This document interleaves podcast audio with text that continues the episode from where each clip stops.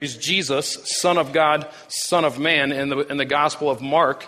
Uh, we are actually taking some time uh, to develop our love in who Jesus Christ is. As we look at Jesus Christ, the Son of God, the Son of Man, his life in the book of Mark, this should cause us to, to look to him in excitement and with love and adoration in, in who he is as he has stepped into this world to reveal God the Father to us and how we can have a relationship with him.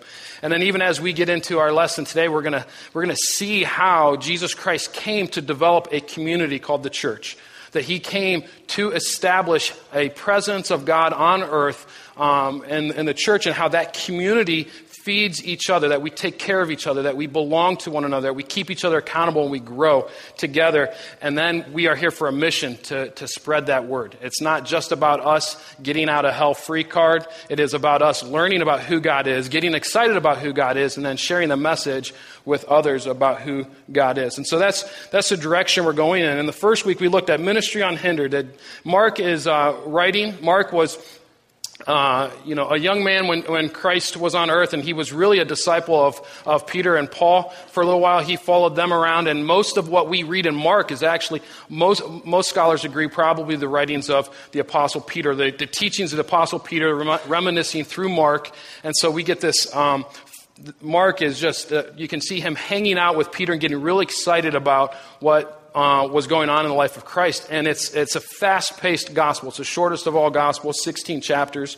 And it's, it just uh, rapid fire. And there are, are, so many details that as you read through Matthew or Luke, that you're, uh, you're looking at and saying, wow, he just really jumped right, right from um, one place to another. He doesn't deal with some of the specific details. And so in chapter one, it will just mention that Jesus was led out to be tempted, but it doesn't deal with the temptation in the wilderness. He just says, this happened, let's keep moving, let's keep moving.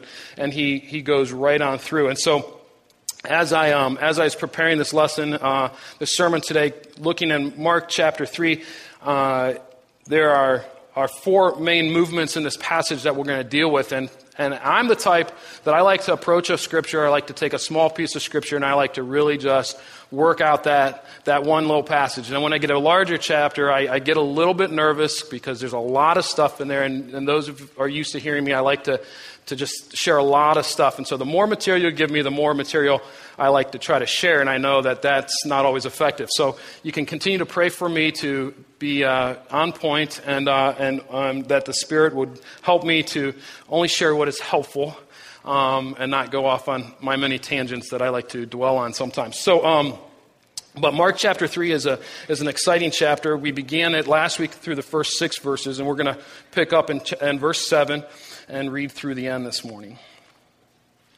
Verse 7. Uh, it's on page 838 in the Pew Bibles provided if you'd like to follow along. Jesus withdrew with his disciples to the sea, and a great crowd followed from Galilee and Judea and Jerusalem, Jerusalem and Idumea, and from beyond the Jordan, and from around Tyre and Sidon. Then the great crowd heard all that he was doing. They came to him, and he told his disciples to have a boat ready for him because of the crowd, lest they crushed him. For he had healed many, so that all who had diseases pressed around him to touch him and whenever the unclean spirits saw him, they fell down before him and cried out, You are the Son of God. And he strictly ordered them not to make him known. And he went up on the mountain and called to him those whom he desired. And they came to him. And he appointed twelve, whom he also named apostles so that they might be with him and he might send them out to preach and have authority to cast out demons. He appointed the twelve Simon, to whom he gave the name Peter, James the son of Zebedee, and John the brother of James, to whom he gave the name.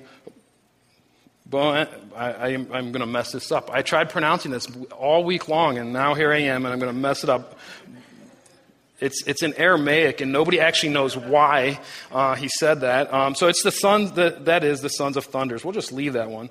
Uh, Andrew and Philip and Bartholomew. I tell the youth group all the time when you're in doubt of how to pronounce something, just say it with confidence and, uh, and just keep moving, and nobody really knows. So um, I just messed that one up. All right, back in 18. Andrew and Philip and Bartholomew and Matthew and Thomas and James the son of Alphaeus and Thaddeus and Simon the Cananaean and Judas Iscariot who betrayed him. Then he went home, and, and the crowd gathered again, so they could not even eat. And when his family heard it, they went out to seize him, for they were saying, He is out of his mind. And the scribes who came down from Jerusalem were saying, He is possessed by Beelzebul, and, the, and, the, and by the prince of demons he casts out demons. And he called to them, him, uh, he called them to him and said to them in parables, How can Satan cast out Satan? If a kingdom is divided against itself, that kingdom cannot stand. And if a house is divided against itself, that house will not be able to stand. And if Satan has risen up against himself and is divided, he cannot stand, but is coming to an end. But, but no one can enter a strong man's house and plunder his goods unless his, he first binds the strong man. Then indeed he may plunder his house. Truly I say to you, all sins will be forgiven the children of man, and whoever, whatever blasphemies they utter, but whoever blasphemes against the Holy Spirit never has forgiveness. He is guilty of an eternal sin. For they were saying, He has an unclean spirit. And his mother and his brothers came, and standing outside, they sent to him and called him. And a crowd was sitting around him. And they said to him, Your mother and brothers are outside seeking you. And he answered them, Who are my, my mother and my brothers? And looking about at those who sat around him, he said, Here are my mother and my brothers, for whoever does the will of God, he is my brother and sister and mother. Let's just say a word of prayer. Father, we're so thankful to be able to gather together freely uh, today to hear from your word. Lord, we pray that you would send your spirit to be with us, Lord, to uh, speak through me, to help me to understand this passage and communicate it in a helpful way. Lord, that we might fix our eyes firmly on Jesus Christ and see uh, in who he is and understand his mission and his purpose and how that impacts us today. And so we humbly come to you and ask that you would be with us in this time. In Jesus' name, amen. So we, uh, we kind of concluded last week uh, with this understanding that, that Jesus was doing some miraculous events and people were, were there um, beginning to question him. Uh, where's his authority come from? The, the, scribes and Pharisees may not have come in with the intention at that point uh, to criticize Jesus, but we're just really in generally questioning what's going on. What is he teaching? Is, how is he te- saying those things?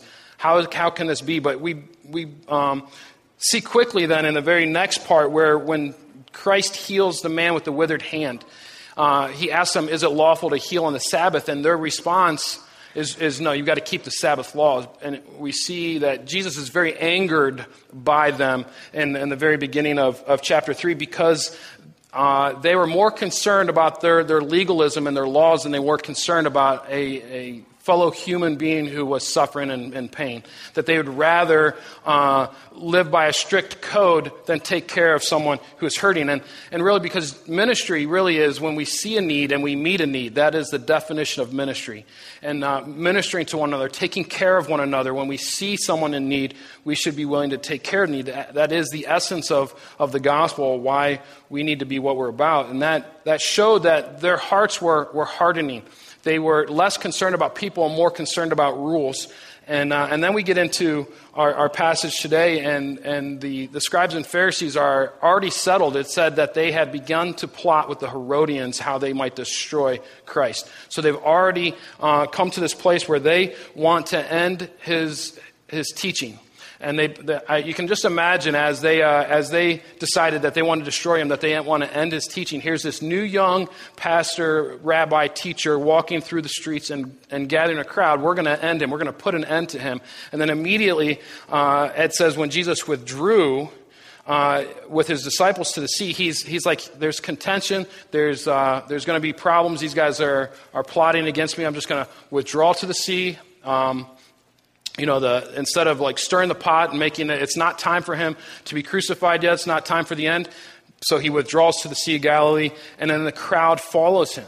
Uh, their, their, attempt to begin a plot to destroy is immediately the crowd, they're not listening to the, the Pharisees and the scribes. They're immediately following uh, Jesus Christ to the sea. And, and all these different cities really just tells us that people were coming from the north, from the south, from the east, and from the west, all over Israel People are coming to hear Jesus. They've heard about what he's doing, they, they've heard about the miracles uh, that he has performed, and they're curious, and they're coming from all over the nation. Now, even John the Baptist drew large crowds, but it never says that uh, from the far reaches of the country, people came to hear John the Baptist. But they were coming from all over. Jesus' popularity was, was growing. So there's a rise in popularity in, in, in who uh, Jesus Christ is. And I'm, I'm sorry, I totally forgot to intro the lesson. The title is Redefined Relationships.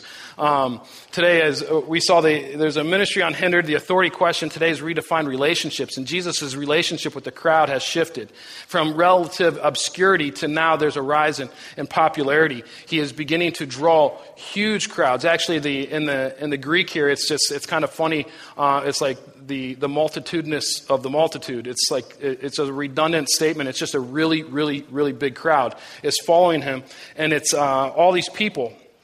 And the crowd is, is excited, but it's becoming dangerous. Jesus says, Have a boat ready because I need a way of escape just in case this crowd closes in on me. They're going to trample me. Uh, as, as they're pressing in, pressing in, because Jesus is healing so many people. They're seeing that he is uh, ready to, um, to be there to minister to their needs. And, and we know. Um, that when we have this, this opportunity uh, to have a need met, we, we, wanna, we, we want our needs met first. And so we oftentimes become very selfish in our push. And I was, I was thinking about how oftentimes um, coming to Christ, that uh, not only, uh, I think if we're honest with ourselves, we, those of us who follow Christ, who have chosen Christ as our Savior, maybe first came to Christ for very selfish reasons. And uh, we came for what, what I can get out of it. Uh, I want to get a, a, like I want to get out of hell. Uh, I want to go to heaven. Uh, and then in our modern context, it's too often, even in the presentation of the gospel, people uh, we preach the gospel in a very selfish way. Uh, we're, we're, catering to all these these good things, what you can get out of it, instead about who Jesus Christ is. Uh, we want to we want to point to, Christ. We want to know Christ. We who are sinners are undeserving of this Savior, and uh, and yet He chooses us. But we we oftentimes come for selfish reasons, and even uh, but then much later as we grow to know Christ, that that we begin to see um, all the, the the bigger beauty of who He is, and, and and what it means to be a Christian. How dying to self needs to take place daily. It's not about what I can get, but it's about who He is. It's, it's not about me at all. It's about Jesus Christ. Even in youth group, we're, uh, we're doing a series called Unlikely, and the subtitle is It's not about who you are, what you have, what you have done. It's about Jesus. Um, it's about Jesus. Salvation is about Jesus Christ. It's about uh, who he is and knowing him and following him and imitating him and being like him and being his presence on earth and communicating who he is. And all those other things are just fringe benefits. But oftentimes we get into. Um, uh, friendships, relationships, we begin things for very selfish reasons, but then they begin to mature later. And then we, we realize that if it was only for those selfish things, those uh, the, at the initial onset, those become very superficial and they're not something that would sustain uh, longevity in a relationship, but, but then we mature. And as we mature through those, we develop uh, a foundation. And so sometimes we, we have come to Christ for selfish reasons, but Christ has saved us in spite of us, and he has used us and called us to him. But the crowd is, is raging. It's a huge crowd. People are, are, are super excited. And in that crowd, there's all kinds of diverse people. And that's what's uh, really exciting about it. It's not uh, just uh, this, this movement that Christ has begun when he is sharing the gospel and he is preaching a, a gospel of repent and believe in the gospel, the good news uh, of, of who God is and how we can have a relationship with him. That he's preaching it to a diverse crowd from all these different cities. And then in that crowd, there are people who are, are demon possessed. And, and the demons begin to proclaim that you are the Son of God, and Jesus strictly forbids them from from revealing who he is. And I know this is one of those tough passages that you really kind of wrestle with. Why is this included? And again, Mark rushes right by it. He just says it and keeps on going. Um, but really, it's this the, if we understand uh, the, that there is a very real enemy, there's a, a demonic force that is um, always against the church, against uh, Christ. It's uh, a war, a spiritual war is waging all the time. That here is not a, they're not yelling out, You are the Holy One, you are the Son of God, uh, to draw people's attention to Christ and worship Him. But they have this agenda to subvert what Christ is doing, to distract the people from hearing the truth of the gospel. And so it's, uh, it's the wrong source of hearing who, is, who he is, and it's not the right time for them to know who he is in full. And so Jesus quickly says, uh, Be silent. And in doing so, he shows his uh, power over the demonic forces and he silences them. Uh, and in many places, we see throughout that he casts out demons and, uh, and controls them. And so we see here uh, that he is, is growing in popularity and he's growing in power and, uh, and showing it throughout the region. And then it says in verse 13, and he went up on the mountain and called to those whom he desired, and they came to him. This is the, the calling of the 12 disciples, uh, later to be called apostles. Uh, I just find this a fascinating study when it says he went up to the mountain. And if we read through the Gospels and become familiar with it, many times uh, it says that Jesus himself would retreat up into the mountains for a time of prayer. And I think, again, Mark moving so fast, he doesn't include everything, but I think this is a time that Jesus went up into the mountain for his time alone with God, setting a pattern that we need to follow, that we should regularly be taking time alone to be still, to be quiet before God, to pray, uh, especially before major decisions. And here, Jesus is about to make a major decision um, where he's going to call uh, men to himself. He's developing a. Uh, a selection of close friendships that he's calling to him that is going to impact the world. And before he, he names them, before he calls them, he goes up, up into the mountain and prays. He leaves the crowd behind. And then from that crowd of, the, of followers who are curious about him, he calls uh, a specific group. And he defines this group as those whom he desired. Those whom he desired. I, every, when I, I just paused there, that Jesus went up on the mountain, he called to them those whom he desired. Uh, what, a, what an amazing phrase that the Son of God, uh, the creator of the universe, desired these particular men to be a part of his close fellowship. And it's, it really is a, um, it's also a, a principle that we have that when, when Jesus Christ continues to call people to himself, he calls those whom he desired. And today, if you are one who has placed your faith and trust in Jesus Christ, to think about the, let these words echo in your heart and your mind that Jesus desires you.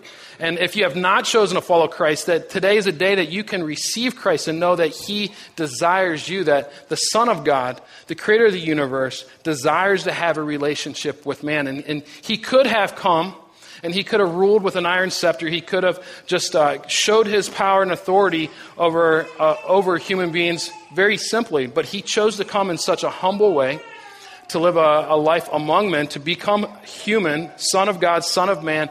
All throughout Mark, it shows that he is really human and he is really God. And, and in that, he, he calls into close friendship with himself these 12 men. And, it, and then we see um, that he went up and he prayed, he called them to him, they responded and followed him. Uh, Mark gets a, a, little ahead of himself by saying these he also named apostles. At this point, they're not apostles, they're, they're disciples that he calls out. That later, when Christ uh, would rise from the dead, he would appoint them as apostles uh, to go throughout, uh, to plant uh, the church and, go throughout the world and, and, begin those. But it's like this illustrative foreshadowing. These are the men who shaped the, the foundation of the church. Mark's saying, look at these guys. These are Jesus' inner circle. These are his close friends. And, um, and, and he called that he wanted them to be with him. And, and we see the closeness that immediately it says Simon, to whom he gave the name Peter. He changed Simon's name. And a lot of times when we, uh, we, we have close friends, we have nicknames or, or, or names that we call uh, term, terms of endearment, people that we, are, we closely associate with. Even uh, James and John, he called the, the sons of thunder. Uh, it's just showing this, this inner relationship they had within the 12. That Jesus loved these guys, that they're his pals, that he gave them new names, and, and, uh, and they were part of it. And, uh, and so it shows this, this closeness that uh, he had with them.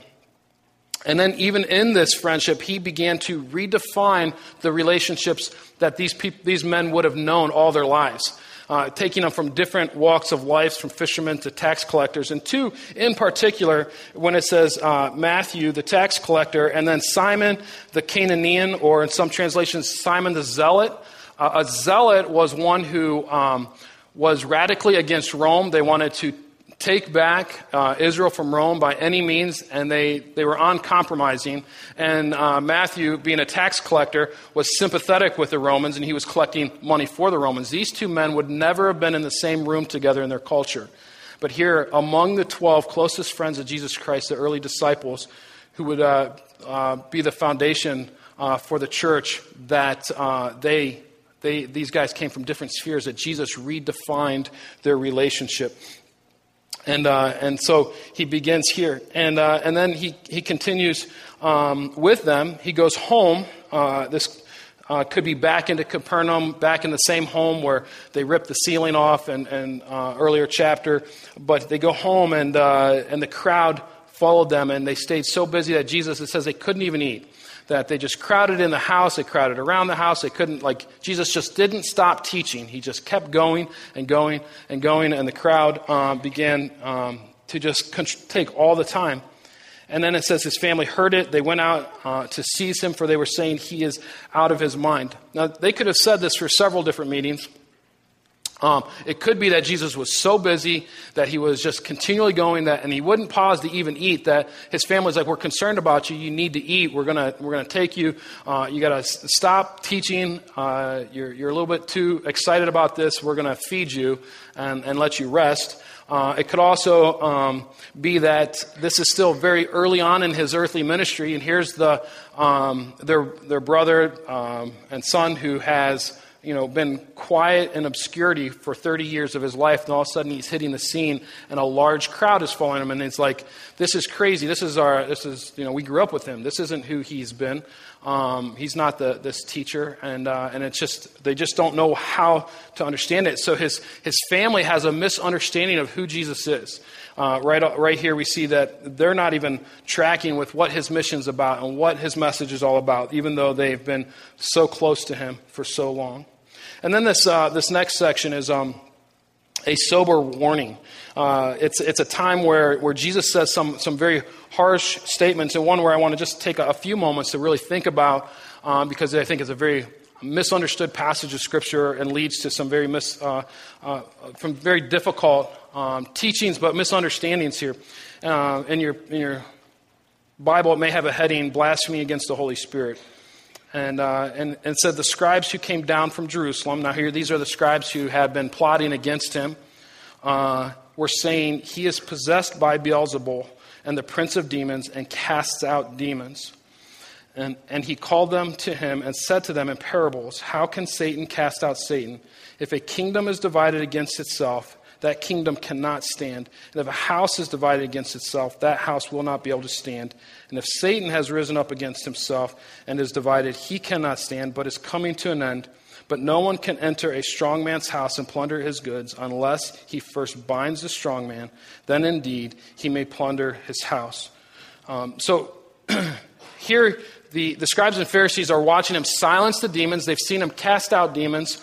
Um, and and it could be uh, that when they heard the demons say, You're the Son of God, uh, that these scribes said, Hey, here's something we can use against him. Uh, and then with his family saying uh, he's out of his mind, they're like, okay, we're going we're gonna build this against him, and we're going to say, look, this guy is crazy. He's, he's possessed by Satan, and he's casting out demons in the name of Satan. And, and Jesus says, hey, that doesn't make any sense if you think about it. If uh, you know, why would Satan cast out Satan? Why would uh, the, the prince of the demons tell the demons to stop doing what they're supposed to be doing? It makes no sense. A house divided against itself cannot stand. Uh, and so, but he says, but uh, no one can enter a, a, strong man's house and plunder his goods unless he first binds the strong man. Uh, Jesus is saying, Look, uh, what, what's happening here is I've bound Satan. I've confined Satan's uh, power, and I am now uh, bringing the kingdom of God here and casting out demons and controlling demons, having power over uh, those who are demon possessed. And, and he's, he's setting the record straight that uh, you can't say that, uh, that, I, that I'm possessed by Satan.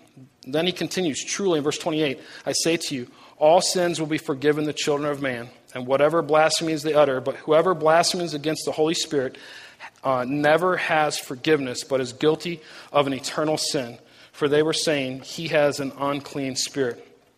So here's one of the, the three passages where we get the, um, the unpardonable sin uh, is what we hear, the blasphemy of the Holy Spirit.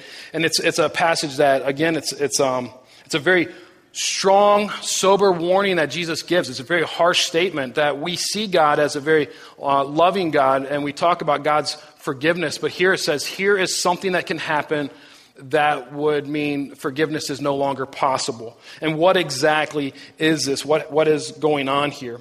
And so, really, to understand this passage, um, it's good to understand what he's not saying, what he's not calling an unpardonable sin. Uh, the eternal sin is not just unbelief. Uh, mankind, we are naturally unbelieving. We are born into this world sinners. We are born into this world unbelieving. Uh, and so it's not just unbelief. It's not a sin explicitly named elsewhere in Scripture. There's no specific sin um, that says if you do this, if you murder, you're, you're, you're unforgiven. No, because we have many sins. Uh, we see that David murdered, Moses murdered, Paul murdered, and they were saved. It's not adultery. We see David was a believer. It's not uh, suicide. There's no place in Scripture that says suicide is an unpardonable sin. Uh, these are, are common things that said these are unpardonable, unforgivable. This is not saying that. It's not denying Christ, because even Peter denied Christ and was saved. Paul denied Christ and is, not, is saved. Uh, it, and it's not blaspheming Jesus Christ. Uh, in 1 Timothy, Paul even called himself a blasphemer. It's not flippantly saying something against the Holy Spirit. It's not just something um, flippant or whimsical. It's, uh, it's something much deeper than that. It's not grieving or quenching the Spirit, which uh, is possible for a believer to grieve or quench the Holy Spirit. If we look into uh, Ephesians 4 or 1 Thessalonians 5, it says, commands, do not grieve the Holy Spirit, do not quench the work of the Holy Spirit. These are things that it is not. Uh, he, the, the blasphemy of the Holy Spirit is not a particular sin that any one of us can commit that would, uh, would uh, remove us from being saved. But this is, uh, Sam Storms puts it this way this was not a one time momentary slip or inadvertent uh, mistake in judgment, but a persistent, lifelong rebellion in the face of inescapable truth. Blasphemy of the Holy Spirit is not a careless act, but a calloused attitude. Blasphemy of the Holy Spirit, therefore, is not just unbelief, but unashamed unbelief that arises not from ignorance of what is true, but in defiance of what one knows beyond doubt to be true. It is not mere denial, but a determined denial, not mere rejection, but wanton, willful, wicked, wide open, wide eyed rejection. Uh, what we have here in this particular story, we have scribes and Pharisees who witnessed Jesus Christ's um, life, his miracles. They heard him preach the, the gospel. They, they saw the power of the Spirit, and then they said what Jesus was doing, the authority that he had, the power that he had was from Satan himself. And Jesus said, What you've done is unforgivable. You have seen the working of the Holy Spirit through the Son of God, and you have attributed to Satan. Uh, that is an unforgivable sin. And, and what it is, is this, is that if we would uh, just flip over a few pages to John 16, uh, it says something very specific about the Holy Spirit. In John chapter 16, verse 8, and, and Jesus is speaking here, and he says, And when he, the Holy Spirit, comes, the Holy Spirit will convict the world concerning sin and righteousness and judgment. Um, they convict them concerning sin because they do not believe in me, concerning righteousness because he goes to the Father and you'll see him no longer, concerning judgment because the ruler of this world is judged. The, see, and in many other places we could go, the harsh warning comes from Jesus because the Holy Spirit is the agent of regeneration. regeneration that Jesus Christ paid for our sins on the cross and shed his blood, but it is the Holy Spirit that comes and awakens our hearts and opens our eyes to see our need for a Savior and brings that work to us. The Holy Spirit is the one who comes and convicts us of sin and allows us to see our need to repent. The gospel Jesus is preaching is repent and believe in the gospel. Repent and believe in the gospel, but without the work of the Holy Spirit in your life, you cannot repent. You cannot see the need for that. And what's happening is these people are getting to a place where they're saying the Holy Spirit is evil, the Holy Spirit is wicked. I don't want anything to do with the Holy Spirit. And so they're not listening to the Holy Spirit. They themselves have removed themselves from the very agent that brings them to repentance. It's as if you, uh, the, you had a, um, a disease that could be operated on, and there was one doctor in the world who was skillful enough to perform this very specific surgery, but you looked at that doctor as a, a, a sadist who, who just enjoys to destroying people. And you say, There's no way I'm going to allow that guy to operate on me. Uh, it, is, it is saying, I, I don't trust that doctor and I will not be operated. And so you've lost that one opportunity to be operated on. And this is the, the type of decision someone has to get to uh, to view the Holy Spirit as evil, as wicked. I don't want to listen to him. I, I want nothing to do with him. And, and this is what these people have done here. And Jesus says, um, well, first off, he gives a it's, a, it's a sober warning to all who listen. It's like a house divided cannot stand. Don't don't look at, don't attribute what the Holy Spirit is doing as, as evil or to this, uh, as Satan, but, but look to the truth. Listen to the truth. Uh, and it's one of those things as a, uh, today, as a believer, um, if you've trusted Christ, you've been indwelt with the Holy Spirit, it's a sin that you cannot commit. You cannot deny the Spirit who indwells you. If you've ever been worried about, did I, did I commit the unpardonable sin? Well, it shows that you're sensitive enough to, to worry about it, which shows that you're not in an unrepentant state that you, you worry like that that is a sign of no you haven't committed that. Uh, it, it, this is a it's a sin that uh, some say uh, that this is a one-time uh, act in history because they saw jesus christ present alive heard his speech saw his miracles and, uh, and committed this. Some say that it is still yet today that if you attribute the work of the holy spirit to satan that that can happen. But uh, what we do know is that when we, uh, what, if we can repent, we haven't, we haven't committed that. So, uh, as Jesus says, repent and believe in the gospel. And so that, that is what we need to focus on. Uh, and it, it is very clear that um, it, it is a very specific event of attributing the, the, work of the Holy Spirit to Satan. And then lastly, we see uh, he redefines a new family. Uh, And it says his mother and his brothers came, and standing outside, they sent to him and called him. So Mary, uh, and then Jesus had half brothers and sisters. Uh, in a couple places in the scriptures it testifies to that. There are some traditions that say Jesus was uh, Mary only had uh, Jesus, but we know from the scriptures that Jesus uh, that Mary was a virgin. She didn't, uh, and, and, then she had was conceived of the Holy Spirit, had Jesus Christ, and then Joseph and Mary had other kids uh, from the, the, biblical testimony, and they came uh, to calling on him, and they, they, they, want him. They want, want him to come with them. And Jesus says, um, Who is my, my mother and my brothers?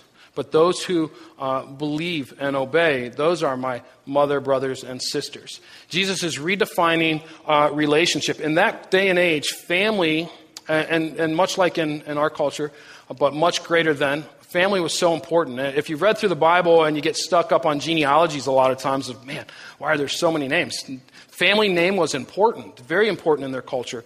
Uh, don't, uh, don't do anything uh, uh to, to um, belittle the family name. And you sacrifice for family, and there's, there's um, family was hugely important. And for Jesus to say, um, basically say, the biological family is not as important as this new spiritual family. He's redefining the hugest relationships that we can think about right now. He says, It is whoever does the will of God is my brother and sister and mother. It is the church that becomes primary relationship, even above family. And so, what exactly is, is he talking about? If you um, turn to Ephesians chapter 2 uh, we see a little bit about what the church is, is and, and the importance that we have uh, in the church. And this is this again. It's building off a little bit of what we saw in um, in his calling the, the apostles to himself. He desired them. He called them to him. And they came. And then we, we see that here, as he's preaching and teaching the word of God, those who are listening and obeying have become uh, most important. Now, he's not saying I don't care about my earthly family. Even on the cross, we see that Jesus takes care of his mother. Like, it's not that he doesn't care for them, but he's saying uh, what's most important right now is not, not a biological family name, but it is, it is the spiritual family. It's the kingdom of God. It is the church. And then starting in uh, verse 17 of Ephesians chapter 2. He says, and, and Jesus came and preached peace to you who were far off, and peace to those who were near. For through him we both have access in one spirit to the Father. So then, you are no longer strangers and aliens, but you are fellow citizens with the saints and members of the household of God, built on the foundation of the apostles and prophets Christ Jesus himself being the cornerstone, in whom the whole structure, being joined together, grows into a holy temple in the Lord. In him you also are being built together into a dwelling place for, for God by the Spirit. And again, even in this, we, we see the involvement in God the Father, God the Son, and God the Holy Spirit in bringing us into this family of God. That this is becomes the most important family that we have. That um, you know, Jesus said that the world will know you are my disciples by your love for fellow believers, for the brethren, uh, for believers. The church relationship should be lived out in such a way that we are a light to the world when they see our uh, relationship with each other. And that's one of the things that um, we really strive to develop and grow in the youth group. And as new students come and they see what's going on in youth group, that they get excited about what we have, um, that we have a group that loves to be together, that loves each other, and continues to grow. And that's a, it's a culture we're trying to continue to cultivate in our church through our different small groups and the different things that we do throughout the week, that we are a body of believers that enjoys being together uh, because we are part of a greater family, a spiritual family, um, and inviting each other into that because in those communities, in accountability uh, relationships in, in the church, learning about Jesus Christ is how we begin to live lives that shine bright, that show the world that they need something more than what they have, that they need Jesus Christ. And in Him, we have fellowship with the Father.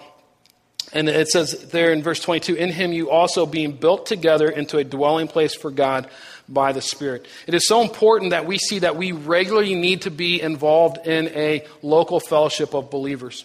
Uh, you know, Lakeside's not the perfect church. We don't have everything figured out, and we're not a bunch of holy people that never sin. We, we all struggle, and we will let each other down from time to time.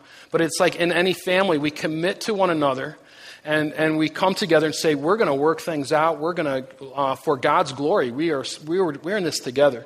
We are a family and we love each other. And, and so when one of us is struggling, we surround that person and we pray for them and we lift them up and we care for them because we are being built into a dwelling place for God. Only in bringing together our collective humanness and our sinfulness and our struggles, and we come into uh, uh, this place and, and work together and pray together and heal together through the, the power of the Holy Spirit and the, and the Word of God, do we see God in the church? If we are just hopping around and we never settle in one place, we never stay long enough, uh, we never fully see God. First John tells us that our relationships with our brothers and sisters in Christ is a good reflection of our relationship with God Himself.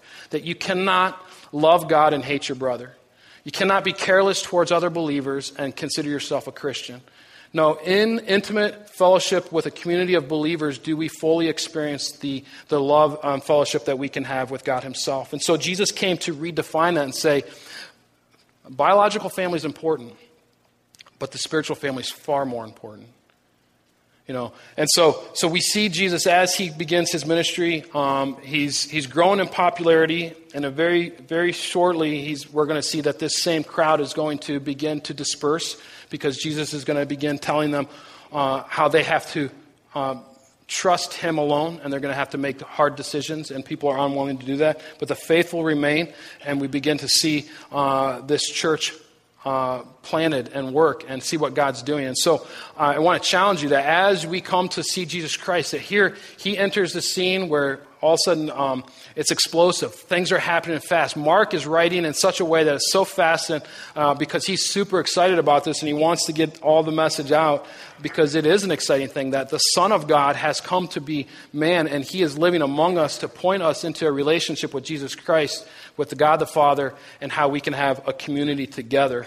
Uh, and so, what do we do from this? We, we see that our relationships in Christ have been redefined, that it's about Jesus. It's not about us any longer, that it's about the community that He has given us. And so, um, with that, we'll, we'll just close in prayer and then we'll sing together as we um, enjoy His presence. Father God, I thank you so much for the opportunity again to, to look into your word and see the life of Christ and, and how He redefined relationships that we um, are part of, Lord. I thank you that we see he, he desired the disciples, that he desired his followers, that he called them to him, and, and that you desire a relationship with us. Lord, I pray today if there's anyone here who has not chosen to follow Christ, has not trusted Christ for, for forgiveness of sin and for their eternity, Lord, I pray that, that they would see that you desire a relationship with them and that in placing their trust in Christ, the Son of God, Son of Man, that they can know you and be forgiven. Lord, I thank you for this church, this fellowship that we have, uh, that we can come together, we can worship together, we can pray together, we can